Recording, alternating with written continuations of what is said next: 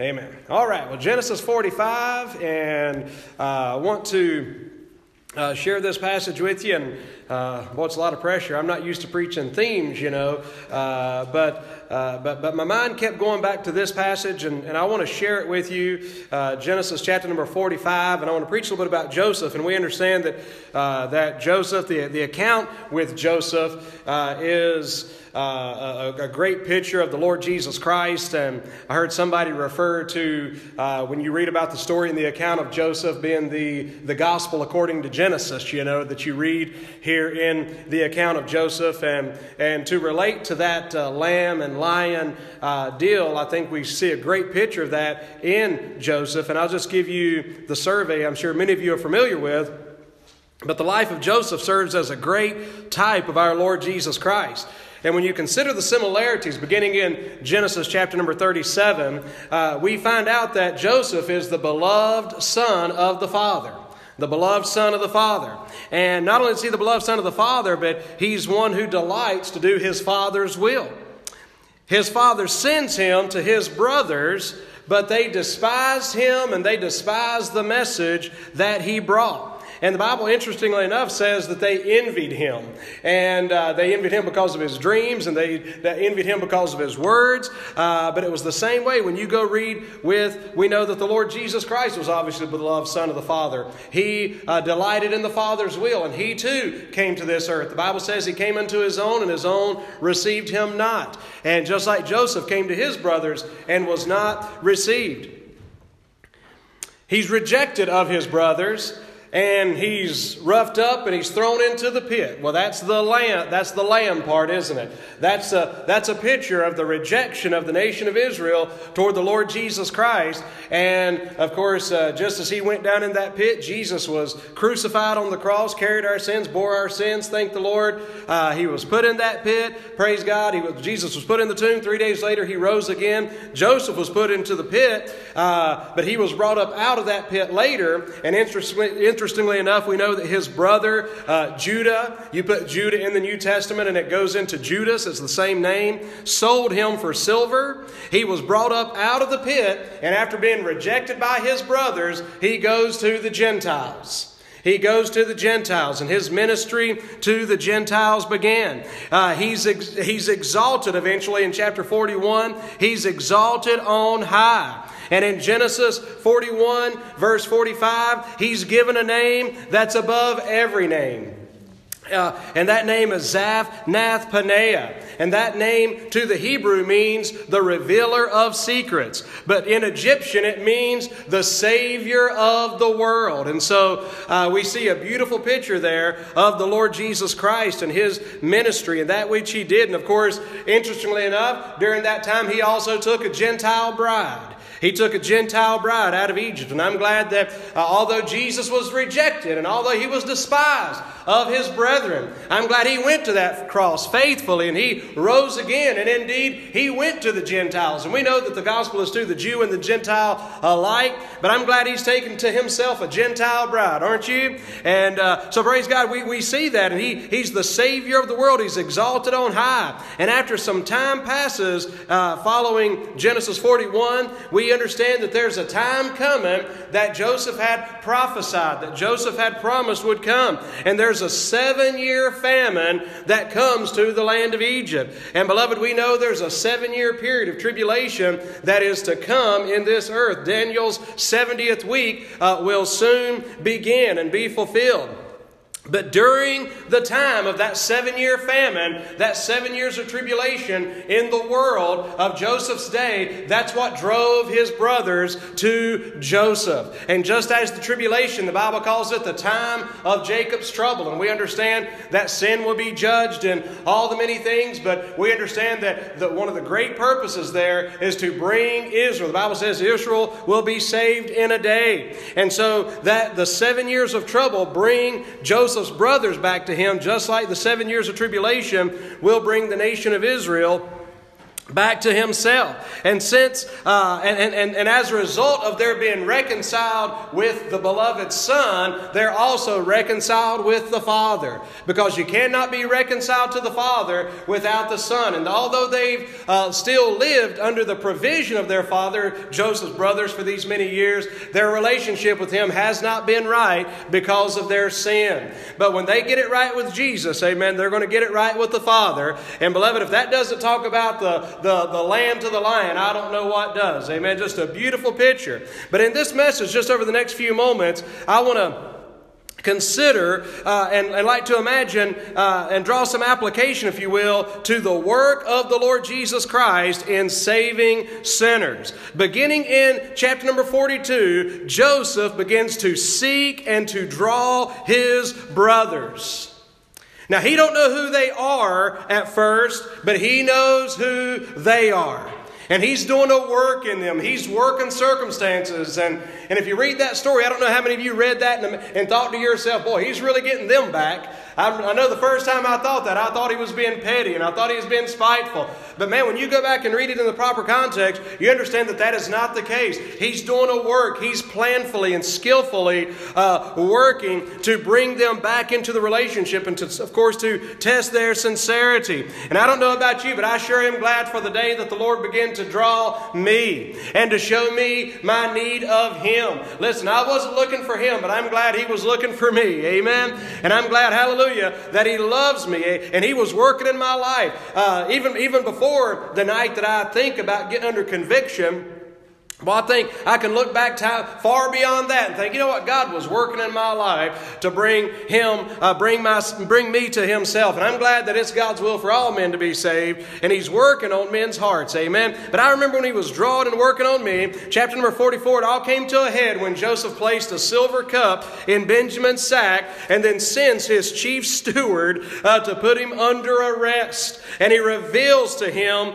uh, in these verses who he is that we're about to read in this chapter. And I'm glad for the day that the Holy Ghost of God came after me, amen, and showed me my need for Him. And in this chapter, we find out that justice and judgment calls, but thank God, mercy answers. Uh, I can say that, brother, but don't ask me to sing it, all right? I, uh, boy, Brother Zeckman's got a nice singing voice, amen, but I can assure you that I do not. But in Genesis 45, look what the Bible says here, uh, beginning in verses 1 through 3. The Bible says, Then Joseph could not refrain himself before all of them that stood by him, and he cried, Cause every man to go out from me. And there stood no man with him, while Joseph made himself known unto his brethren.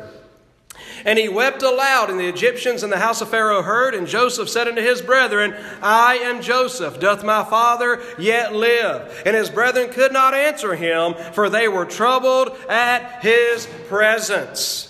So now, what I want to look at just over the next little bit that I believe is illustrated in these verses is why that why was Joseph doing what he was doing? Why has Jesus done all that he has done? Why has Jesus uh, brought us to himself? Why did he convict us? Why does he give us the opportunity uh, to meet him and to know him? Why does he reveal himself? And I think there's just a couple practical things that we can see in these verses. Number one, I want to say for this pardon pardon.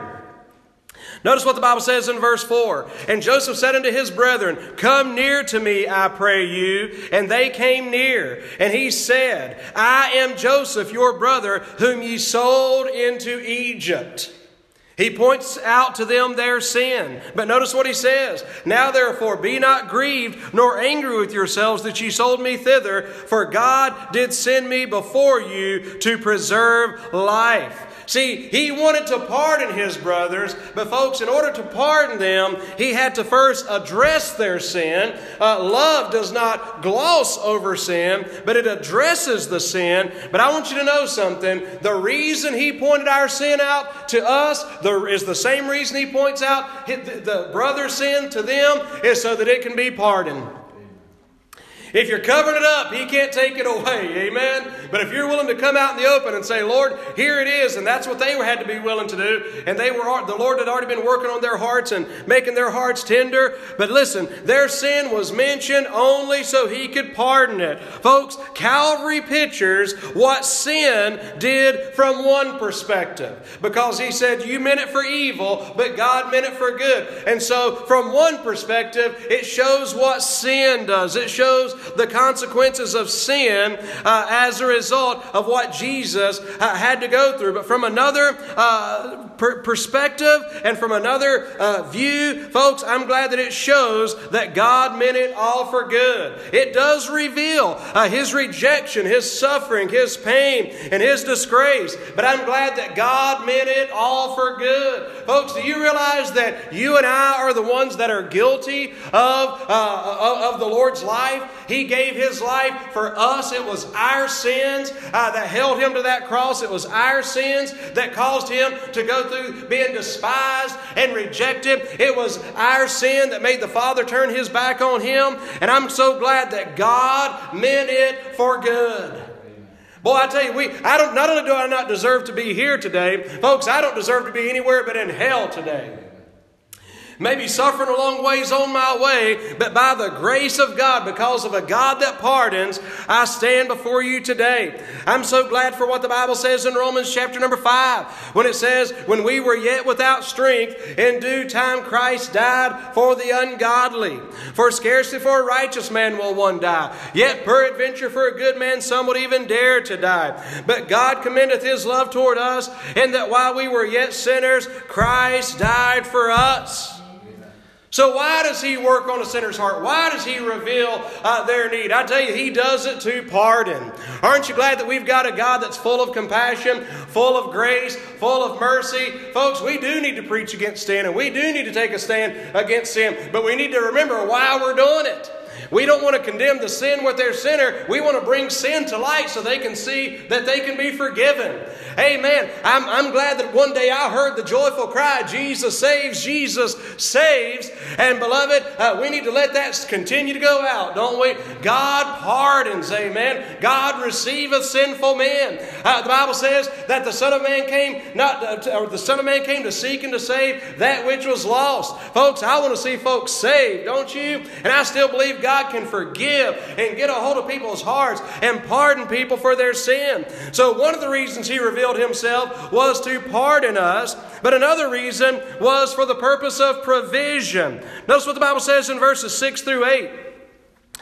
For these two years hath the famine been in the land, and yet there are five years in which there shall neither be earing nor harvest. And God sent me before you to preserve you a posterity in the earth and to save your lives by a great deliverance. So now it was not you that sent me hither, but God. And he hath made me a father to Pharaoh and lord over all of his house and ruler throughout the land of Egypt. But what does he say there? He says, folks, there's some dark, it's tough right now, but there's some tougher days coming. And he says, You may not know when those days begin and when they end, but he says, I know when they start. And I know when they're coming to an end. And I know what you need. There's a provision there. He knew what the future held. They did not know. They could not see the dark days that lie ahead. But the world, for the world, but Joseph knew. And he knew what was best for them. Listen, come what may, they had his promise. And listen, in verse 8, he reminds them that he is over all. He says, I've been put in charge of the granaries. I've been put over everything throughout the land. And folks, every once in a while, we just need to be reminded that our God that has promised to take care of us, amen, He's over all. These men, you know, sometimes it's easy to get in a situation in our lives and we say, Lord, do you know where I'm at? Have you forgotten me? I mean, because here they are in the midst of this famine. And it's almost as if we're saying, God, eh, we, we don't say this, but sometimes our attitudes are almost like, God, what's going on? What are you doing? Do you see where I'm at? But I'm telling you, there's a God that promised, amen. And the God that gave us the promise, the God that saved me, the God that saved you, He's the God that will pardon, and He's the God that, hallelujah, will provide. Come whatever your need is. We get mixed up sometimes on what our needs are, but God knows what our needs are. And folks, I want you to know that He's not only promised to provide, He can provide. Because I'm telling you, He owns it all. So whether it be a financial need, whether it be a spiritual, whether it need be an emotional need, hallelujah, I'm glad that all of our sufficiency is in Him. It's not counting on me. It's not counting on some supporter. It's not counting on anyone else. Thank God I'm glad the big, strong God, infinite, omniscient, omnipotent God of all glory is the one that promised. Amen. Boy, you talk about power. You talk about this God, this King, this one that's over all, that's able to call the shots and say, I will provide. And so he's promised to pardon, to provide. There's another reason that he uh, that he saves us, that he's pardoned us, that he's revealed himself to us. Notice what the Bible says in verse nine. The Bible says, "Haste ye, go up to my father." This is what Joseph is telling his brothers. Go to my father and say unto him, Thus saith thy son Joseph, God hath made me Lord of all Egypt. Come down unto me, tarry not. Verse 13.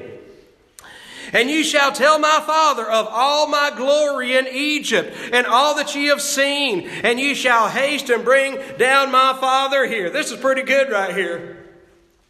You know what he says? I want you to go tell the father about how great I am. In other words, one of the reasons, believe it or not, that He's revealed Himself unto us is that we might be a part of the praise unto God, that we might praise Him. Can we find, when you think about this, a more expressive description of worship than what's been described right here? I imagine that they could have said something like this Father, because this is what he said Go tell my father. Father, we have come to tell you about your beloved, darling son. First of all, we confess that we once hated him, cast him out, rejected him. We saw his woe and his agony. We turned our backs on him. But Father, we have seen him, and he's raised on high. And Father, he's been given a name that's above every name. He has all power. People are coming to him from all over the world. Father, your beloved Son is altogether lovely. Let me just tell you, He's the chiefest among 10,000. We did not see uh, beauty in Him before, but now His beauty takes our breath away. He's all in all. Oh, Father, and, and in His grace. He's got the power and He's got the authority, but all His grace and His mercy. He's forgiven us of all our sins. He tells us to cast all of our care upon Him. He's promised us security and safety, and His desire is that where He is, there, there we may be also. What are they doing? They're going to the Father and they're praising. And you know what's greatly, greatly lacking in the life of so many children of God today is a good, healthy dose of praise.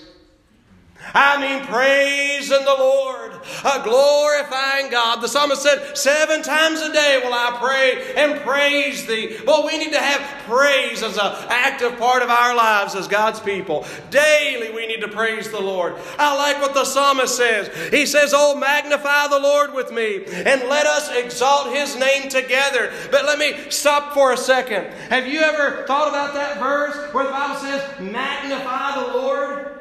I mean, how do we magnify the God that fills all time and eternity? How do we magnify, how do we make a God bigger that was able to measure out the oceans in the palm of his hand? How in the world can we magnify, make bigger that kind of God? Well, obviously, in the literal sense, he can't be made any bigger. But I tell you what, our problem today is that we get a complex. We get a grasshopper complex we begin to think, we begin to look at ourselves as small, and that part's true. We begin to look at our circumstances as big, and that part's true. You know, I mean, we, we, we, deal with diseases, we deal with troubles, we deal with major problems. The brothers Zach are way beyond anything we can handle.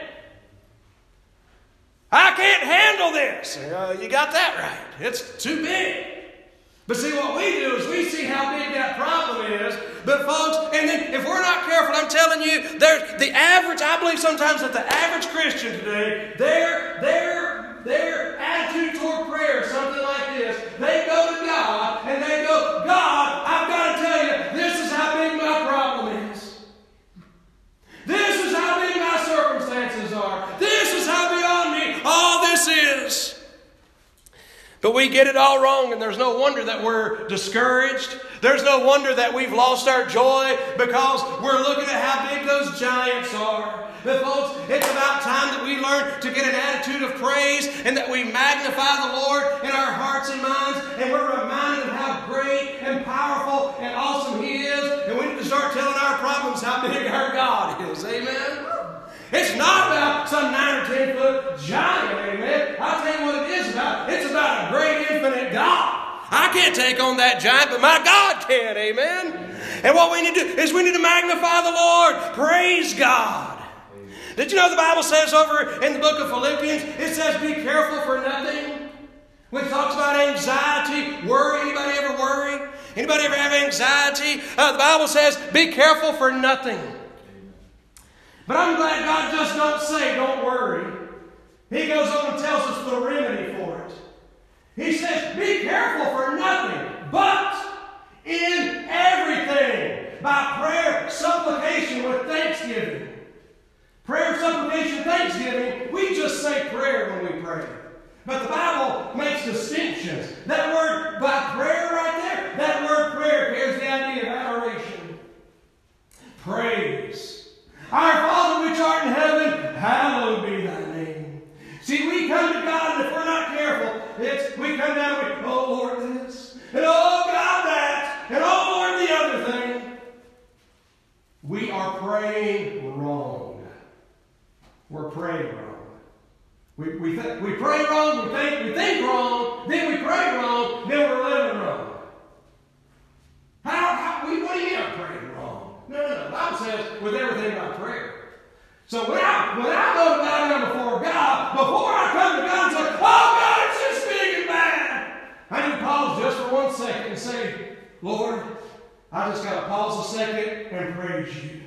The great God of glory, uh, the infinite uh, God, the all, the, the God that spoke, and this world came into existence. The God that's great and mighty, but the God that in spite of that loved me enough to send his son to die for my sins. Oh, hallelujah. And Lord, you love, if you love me enough not to spare your own son, how much more shall you freely give me all things? God, With the burden, but you know, come to think about it. I'm hoping you see me through it, but as I think about it, Lord, you've already seen me through this. And you're already bigger than this problem. You're already bigger than this circumstance. And Lord, I just want to praise you. And then the Bible says we can pray with supplication. But I'm telling you what you will find. If you learn to praise God the way you ought to, all of a sudden those giants don't seem so big after all. There's going to be some pray in supplication, but some things we're just flat out worried about that we shouldn't be worried about. We just need to praise God and go on. Amen. So, we need to learn to praise Him. That's part of the reason, amen. I mean, and you know, I think it's so funny as Baptists sometimes, you know, because we're all about the book, aren't we? Supposed to be. Bible's the sole authority for faith and practice. The Bible says it, we believe it, we do it. Amen. But yet, when it comes to praise, you know how we do? Well, you know, if I feel led, I'll, I'll praise them. I just didn't really feel that. I didn't want to be in the flesh. Funny, we don't talk about that when it comes to giving. Being faithful to church. You know, I didn't really feel led to read my Bible today, so I didn't do it. I didn't want to be in the flesh and read the Bible.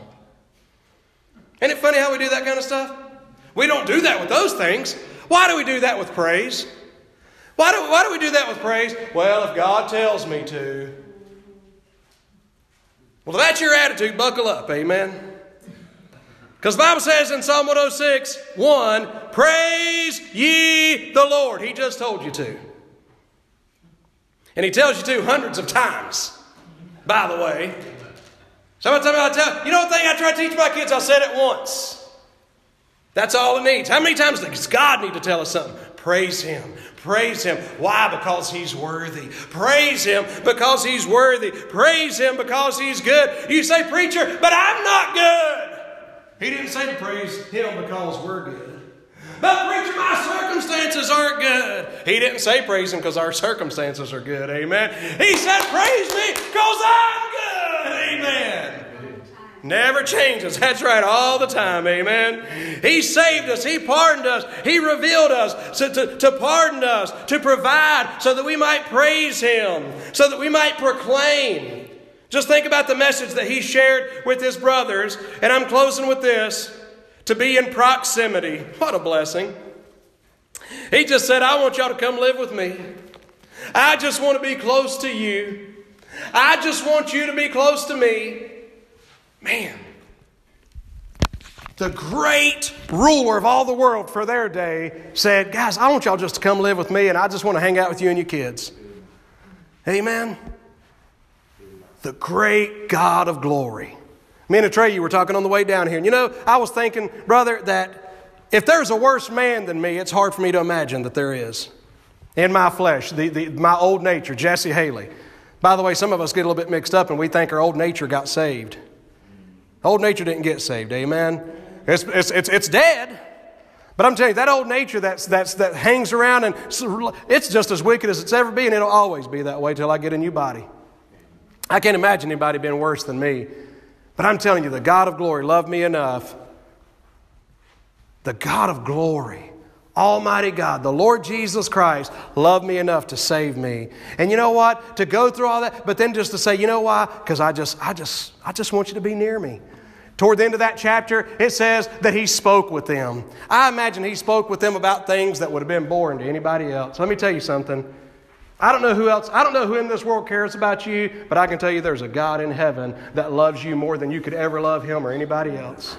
He loves you. He, Psalm 139, he knows, he sees your thoughts afar off. He, he sees your down sitting, your uprising. But I'm telling you, he loves you just the same with an everlasting love. Amen. And so thank God the lion, uh, the lamb, the king has provided pardon, and man just wants to fellowship with us. Amen. Thank you, Brother Randy.